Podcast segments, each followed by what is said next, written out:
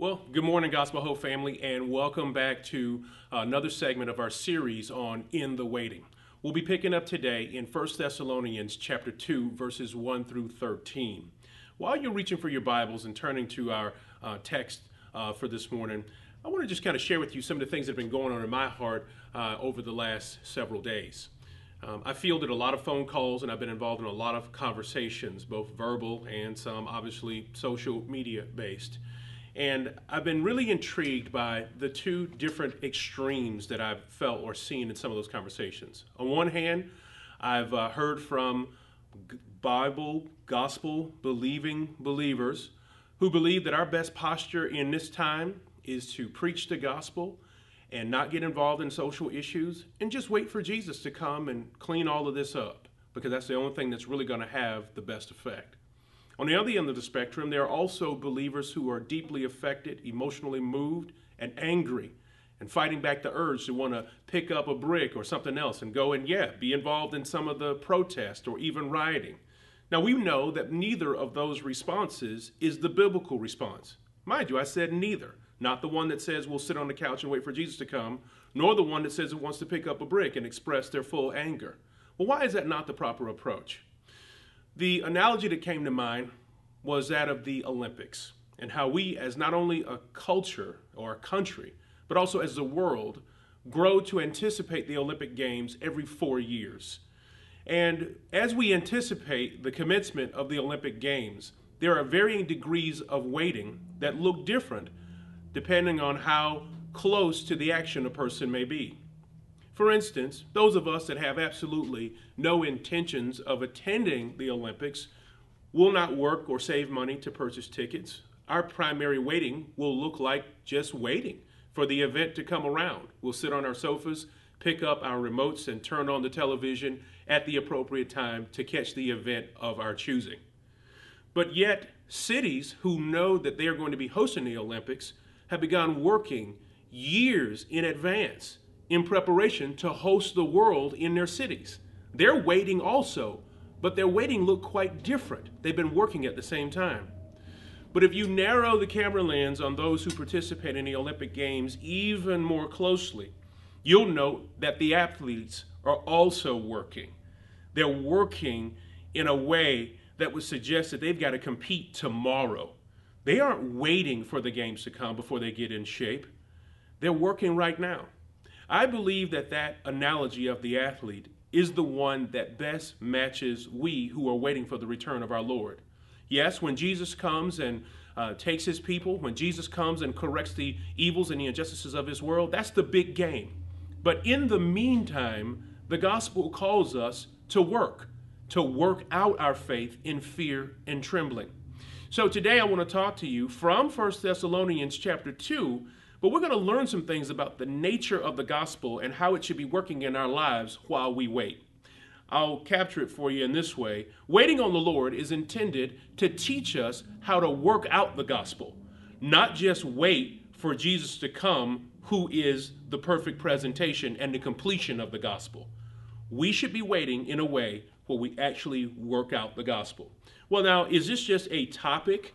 Is this just a stump or a platform that I want to hammer home? Or is this something that is readily evident in the scriptures? And that's where we need to go now. But before we do that, let's pray together. Father God, we come before you this morning, thanking you and praising you for the great grace, wonder of your word that is perpetually relevant, that speaks throughout all generations, that paints a perfect picture of your faithfulness, not just in the past, but also, Lord God, your trustworthiness for the future. We thank you for the sending of your Son, and we thank you for the sending and the giving of your Holy Spirit.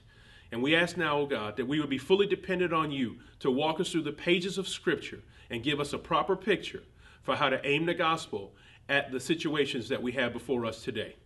Thank you, Jesus. Um, so if you have your Bibles, go ahead and turn with me, as I said, to 1 Thessalonians chapter 2. I'm going to walk you through, and we're going to have three basic ideas that help us understand what it means to work out the gospel during the time of our waiting. Let's read. For you yourselves know, brothers, that our coming to you was not in vain. But though we had already suffered and had been shamefully treated at Philippi, as you know, we had boldness in our God to declare to you the gospel of God in the midst of much conflict. These first two verses help us to see something about the nature of the gospel. And I'm going to refer to it as this the grittiness of the gospel. What is the grittiness of the gospel? Well, to fully appreciate what I mean by the grittiness of the gospel, key in on the words there that Paul says at the end of verse 2. You know that we declared the gospel to you in the midst of much conflict. Well, what conflict is he talking about? What are the conditions that he's referring to uh, that were occurring, that happened in their lives, that fell out on them over at Philippi? Well, turn with me in your Bibles to uh, Acts chapter 16. And there are several moments in Scripture that we need to walk through that really paint a picture of what Paul was talking about in the way that they were treated and the great conflict that they had to preach the gospel through. Now, follow these carefully. First and foremost, beginning in verse 11 of chapter 16, Paul tells us that therefore they're sailing from Troas. We ran a straight course to Samothrace and uh, the next day came to Neapolis. Now, this is an important pivot in the scriptures because the scriptures say that prior to this moment, Paul and others were committed to actually going somewhere else. But the Lord sent a vision of a person at Macedonia appealing to them and begging them to come. In other words, this was not the course of action or the route that they were actually planning to go before the Lord radically interrupted it through this revelation that they need to go to Macedonia.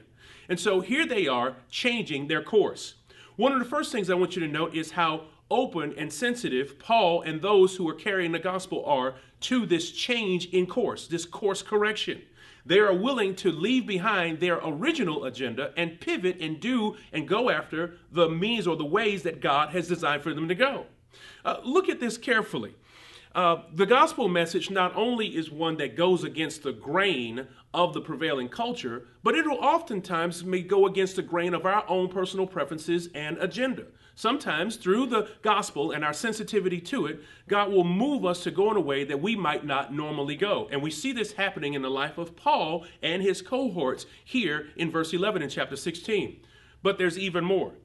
When Paul goes there to preach the gospel at Philippi, his custom was in every new city to go to the synagogue and then to preach and to share and to reason with those fellows there in the synagogue. And that's where he would start his evangelistic campaigns. But when we read through from verses 11 through 15, we don't see the appearance of a synagogue because there was not a great Jewish presence in that particular city. It required at least 10 Jewish men or heads of household to validate the having of a synagogue.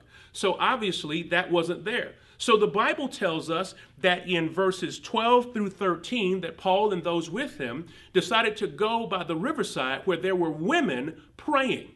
This also would have been a change in course.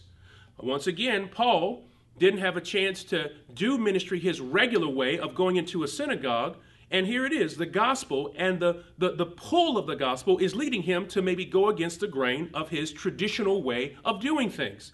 But nonetheless, he engages with the women and shares the gospel. And what does this tell us about the gospel?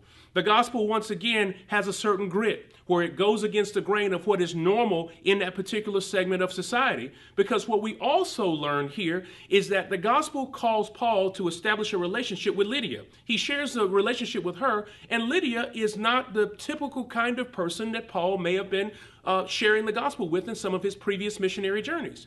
But again, the gospel compels us because it has grit to sometimes go against the grain. And going against the grain will cause us to build relationships outside of cultural norms. It'll also call us to call out unrighteousness when unrighteousness has become the cultural norm. What do I mean? In verses 16 through 24, Paul and others are walking after having shared the gospel with Lydia and there is a young slave girl who is crying out behind them that these men have come to preach the gospel, to preach the words of the Most High God, it says there in verse 17. And then the scriptures tell us that she did this for many days. And then it says that Paul became greatly annoyed in verse 18 and turned and said uh, I command you in the name of Jesus to come out of her. And she and the demon came out that very hour. In verse 19, but when her masters saw that their hope of profit was gone, they seized Paul and Silas and dragged them into the marketplace to the authorities. In other words, this type of slavery, divination, and abuse was a cultural norm. But the gospel compelled Paul to call it out even though his primary business was to go to a synagogue, share with some of the notable Jews, even though his normal course of business at this point was to go to the household of Lydia, in the course of doing what he normally does, the gospel compels him to call out unrighteousness, even though unrighteousness is already a cultural norm. The Bible goes on to tell us that in verse 25 that after Paul had done this, he obviously was taken before the city leaders, the magistrates, and was thrown in prison. Verse 25 tells us that after Paul was thrown in prison, something interesting happens. They aren't there complaining or licking their wounds. They do something else that is quite countercultural. You know what it is? In verse 25, the Bible says, But at midnight, Paul and Silas were praying and singing hymns to God, and the prisoners were listening to them.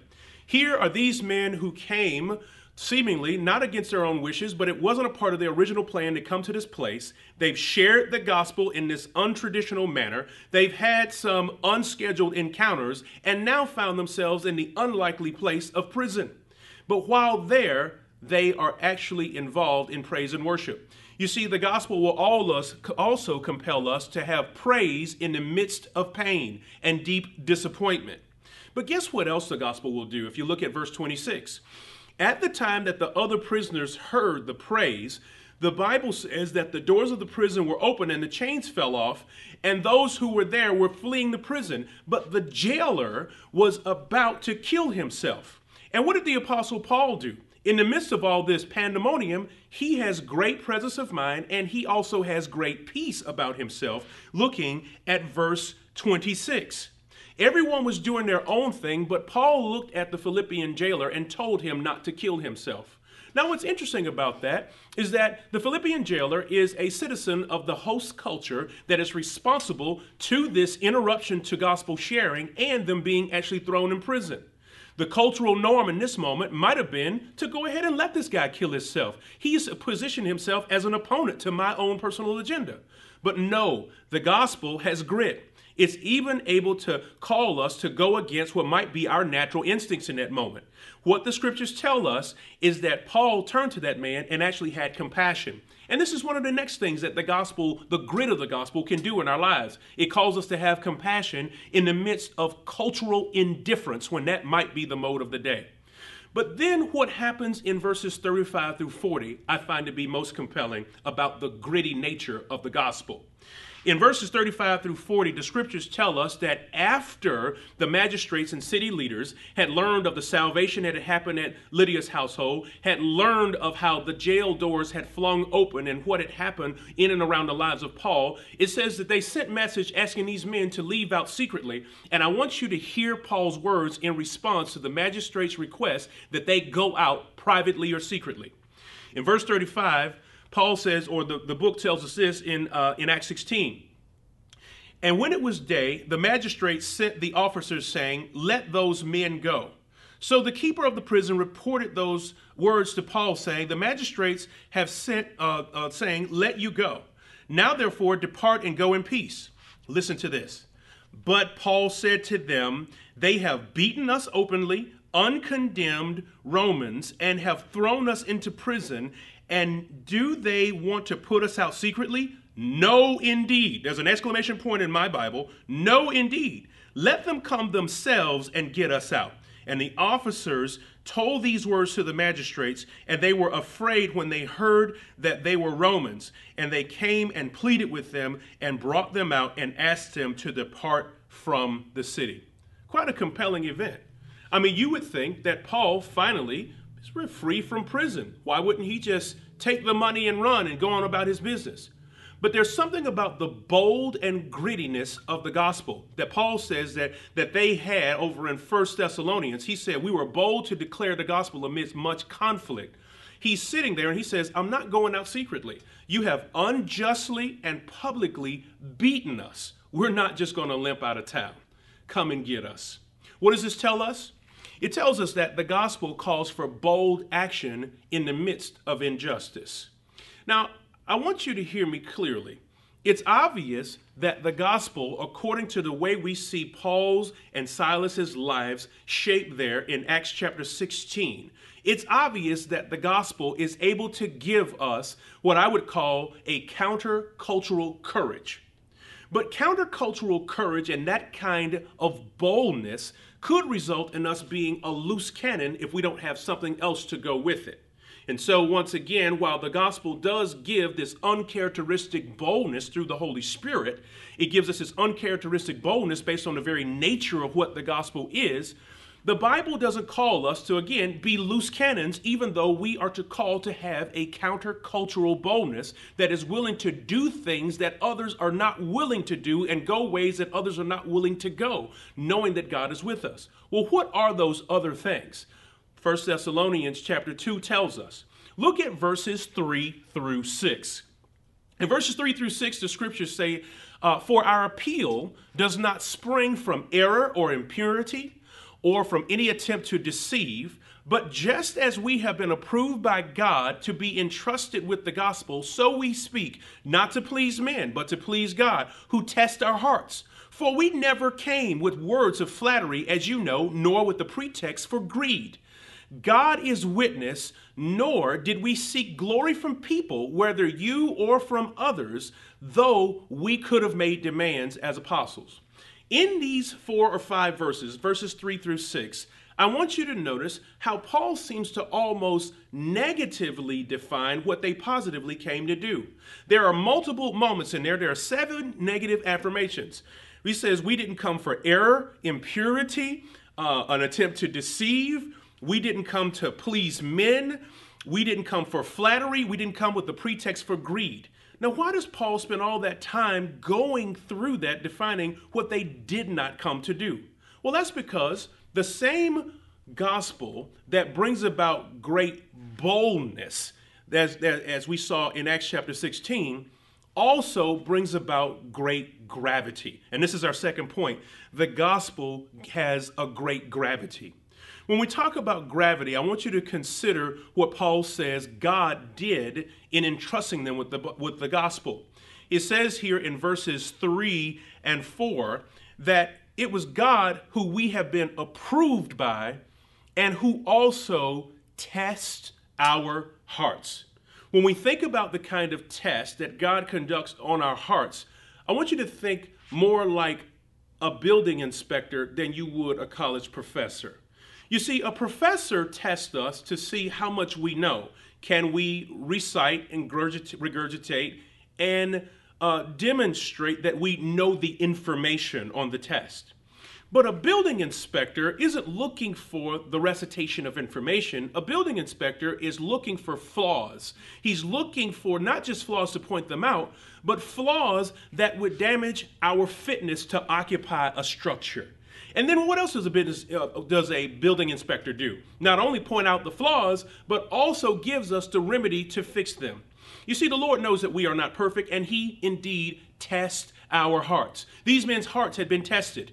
Do they have the kind of gravity necessary to be entrusted with the gospel? Now, you and I have also been entrusted with the gospel, and you had better believe me that the same gospel that has gravity in the lives of the apostles also is designed to have that same gravity in us.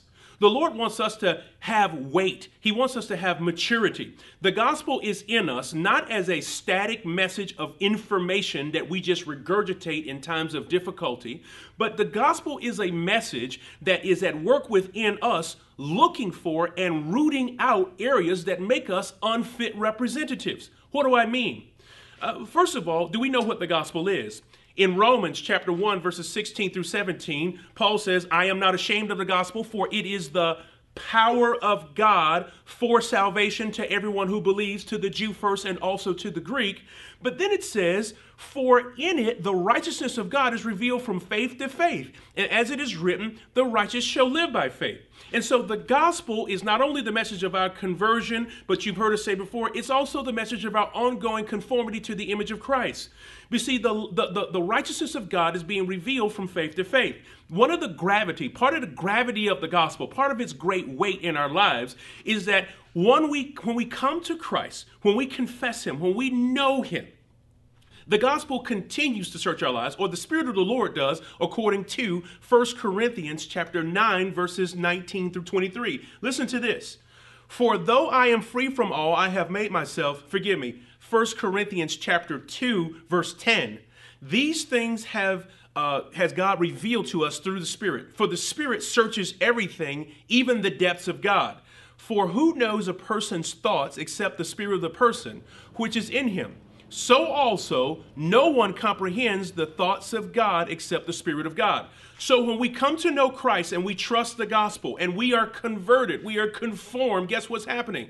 The Spirit of the Lord takes occupancy in us and is searching our thoughts looking for error, looking for impurity, looking for the pretense to greed, looking for all of those, looking for the tendency to want to flatter, looking for moments in our lives where we desire vainglory. The reason that the heart has been tested is because the Spirit of the Lord is in each one of us, looking at areas where we don't quite match up to the message of the gospel, but not just pointing out our sin, but like a great building inspector saying, this there's a crack in the foundation and here's how you fix it. This is exactly what the lord wants to do in our lives. You see the gravity of the gospel is this the gravity of the gospel points out sin, but then pulls us towards sanctification. The gravity of the gospel points out the natural response, but pulls us toward the spiritual response. Again, the natural response, in light of many of the things that are happening in our city right now and in our world, the natural response for many of us as blood bought Christians might be to do something that is ungospel centered. But the gravity of the gospel pulls us from the natural response to a more spiritual response. But also, the Bible does this. The gravity of the gospel pulls us from the typical way that we might react to a biblical way. And so, for those who might be inclined to pick up a brick, the sanctification and the, the Spirit of the Lord pulls us back from that. For those that might be inclined to just sit on the couch and just wait for Christ to come in the clouds, the Bible says that that's, that's your native way of reacting, but that's not necessarily the spiritual or the biblical way. Let's look at the scriptures and see what the gravity of the gospel is pulling us toward. And so, when we talk about the gravity of the gospel, here's what I'd like for us to know. The gravity of the gospel, if you notice, looks at all of these different things in our lives. Again, the pretense for greed, uh, maybe the tendency to want to please others. And it gives us what I would call the counterbalance for those things. The gravity of the gospel serves as a counterbalance for our character. Because without that counterbalance, through the boldness of the gospel, we would become loose cannons. Well, what else has God done in the scriptures? Well, there's a third characteristic of the gospel that I want you to pay close attention to. In verses 7 through 12, look carefully. Paul says, But we were gentle. We were gentle among you, like a nursing mother, taking care of her children.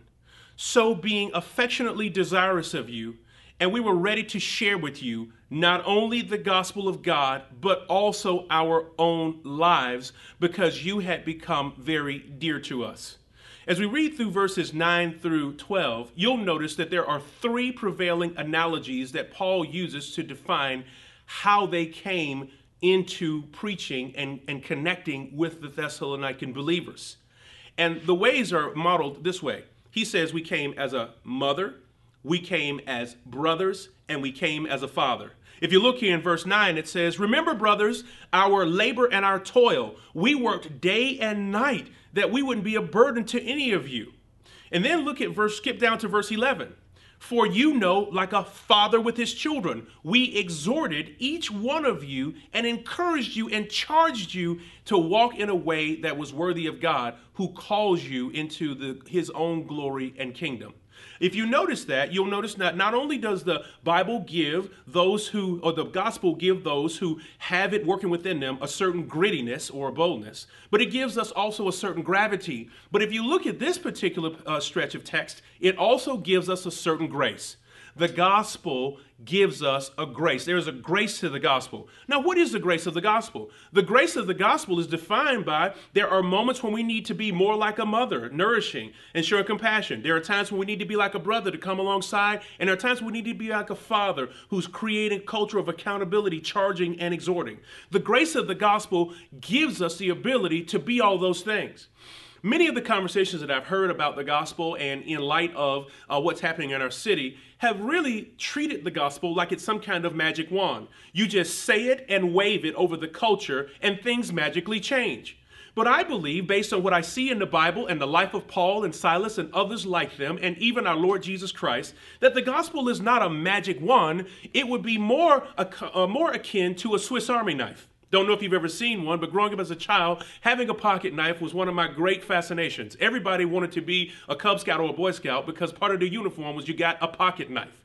And the, the, the, the top of the food chain amongst pocket knives was the Swiss Army knife, because included within it was all these special uh, uh, uh, attachments that could uh, make the knife suitable for every situation a screwdriver, a corkscrew, uh, a, a, blade, a serrated edge, a smooth edge, uh, any number of things that you need to do, even a nail clipper, if you will. The gospel is more akin to a Swiss Army knife than it is a magic wand. It's not enough to sit back and just say, this is all going to be okay if we just say the gospel words over it, like sprinkling it as though it were fairy dust. There is real gospel work that should be happening both in us, in us as believers, and in us as a church in our respective contexts. Look at what Paul says with the great work that they did when they were there at Thessalonica. At, at, at Thessalonica. It says, um, so, to some of you, we came like a mother. Well, what was the marker of being a mother? He said that they were gentle in verse 7. They were gentle. Why do we need to be gentle? Because in response to what's happening in our world right now, the gospel action that's needed is a demonstration of care and compassion and transparency that comes alongside our theology. Where do we get that from? Look back at verse 7 again. But we were gentle among you like a nursing mother taking care of her own children.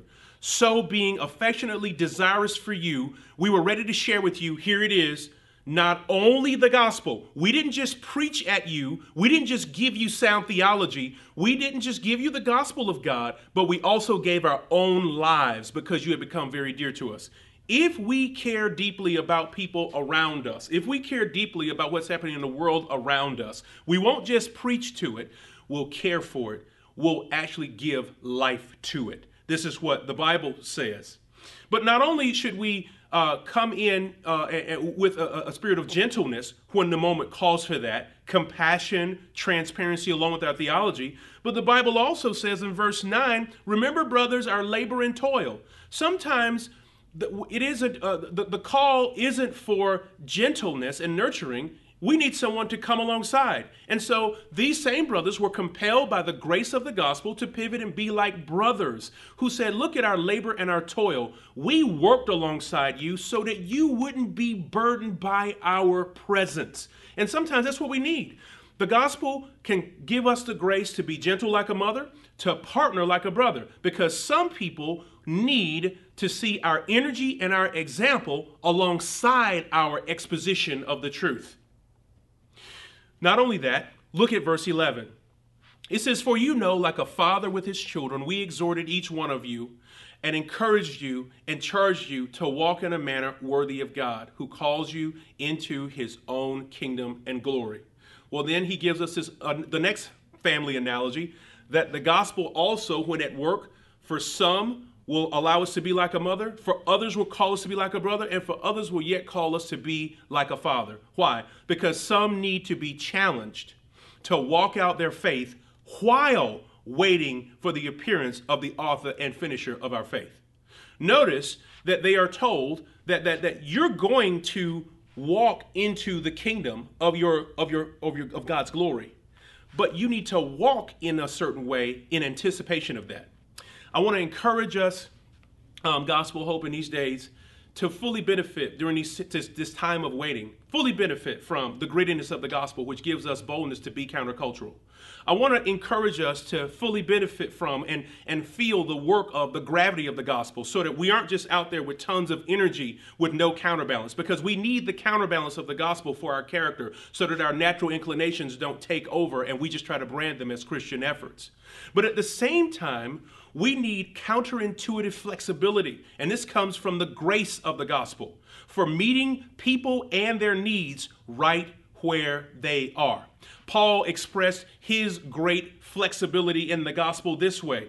In 1 Corinthians chapter 9 verses 19 through 23, for though I am free from all, I have made myself a servant to all, though I might win more of them. To the Jews, I became as a Jew in order to win Jews. To those who were under the law, I became as one under the law, though not being myself under the law, that I might win those who are under the law. To those outside the law, I became as one who is outside the law, not going uh, outside the law of God, but under the law of Christ, that I might win those who are outside the law. To the weak I became weak that I might win the weak. I have become all things to all men that I by all means I might save some. I do it all for the sake of the gospel that I might share with them in its blessings. Notice that the apostle Paul understood that simply standing from his cultural perch and preaching toward the problem was not enough he says he became all things to all men, that not only that he might save some, and in doing it, share in their sufferings, but also share in their perspective, but ultimately to share in the blessings of the gospel. Where would Paul get such a notion? I think he may have gotten it from Jesus.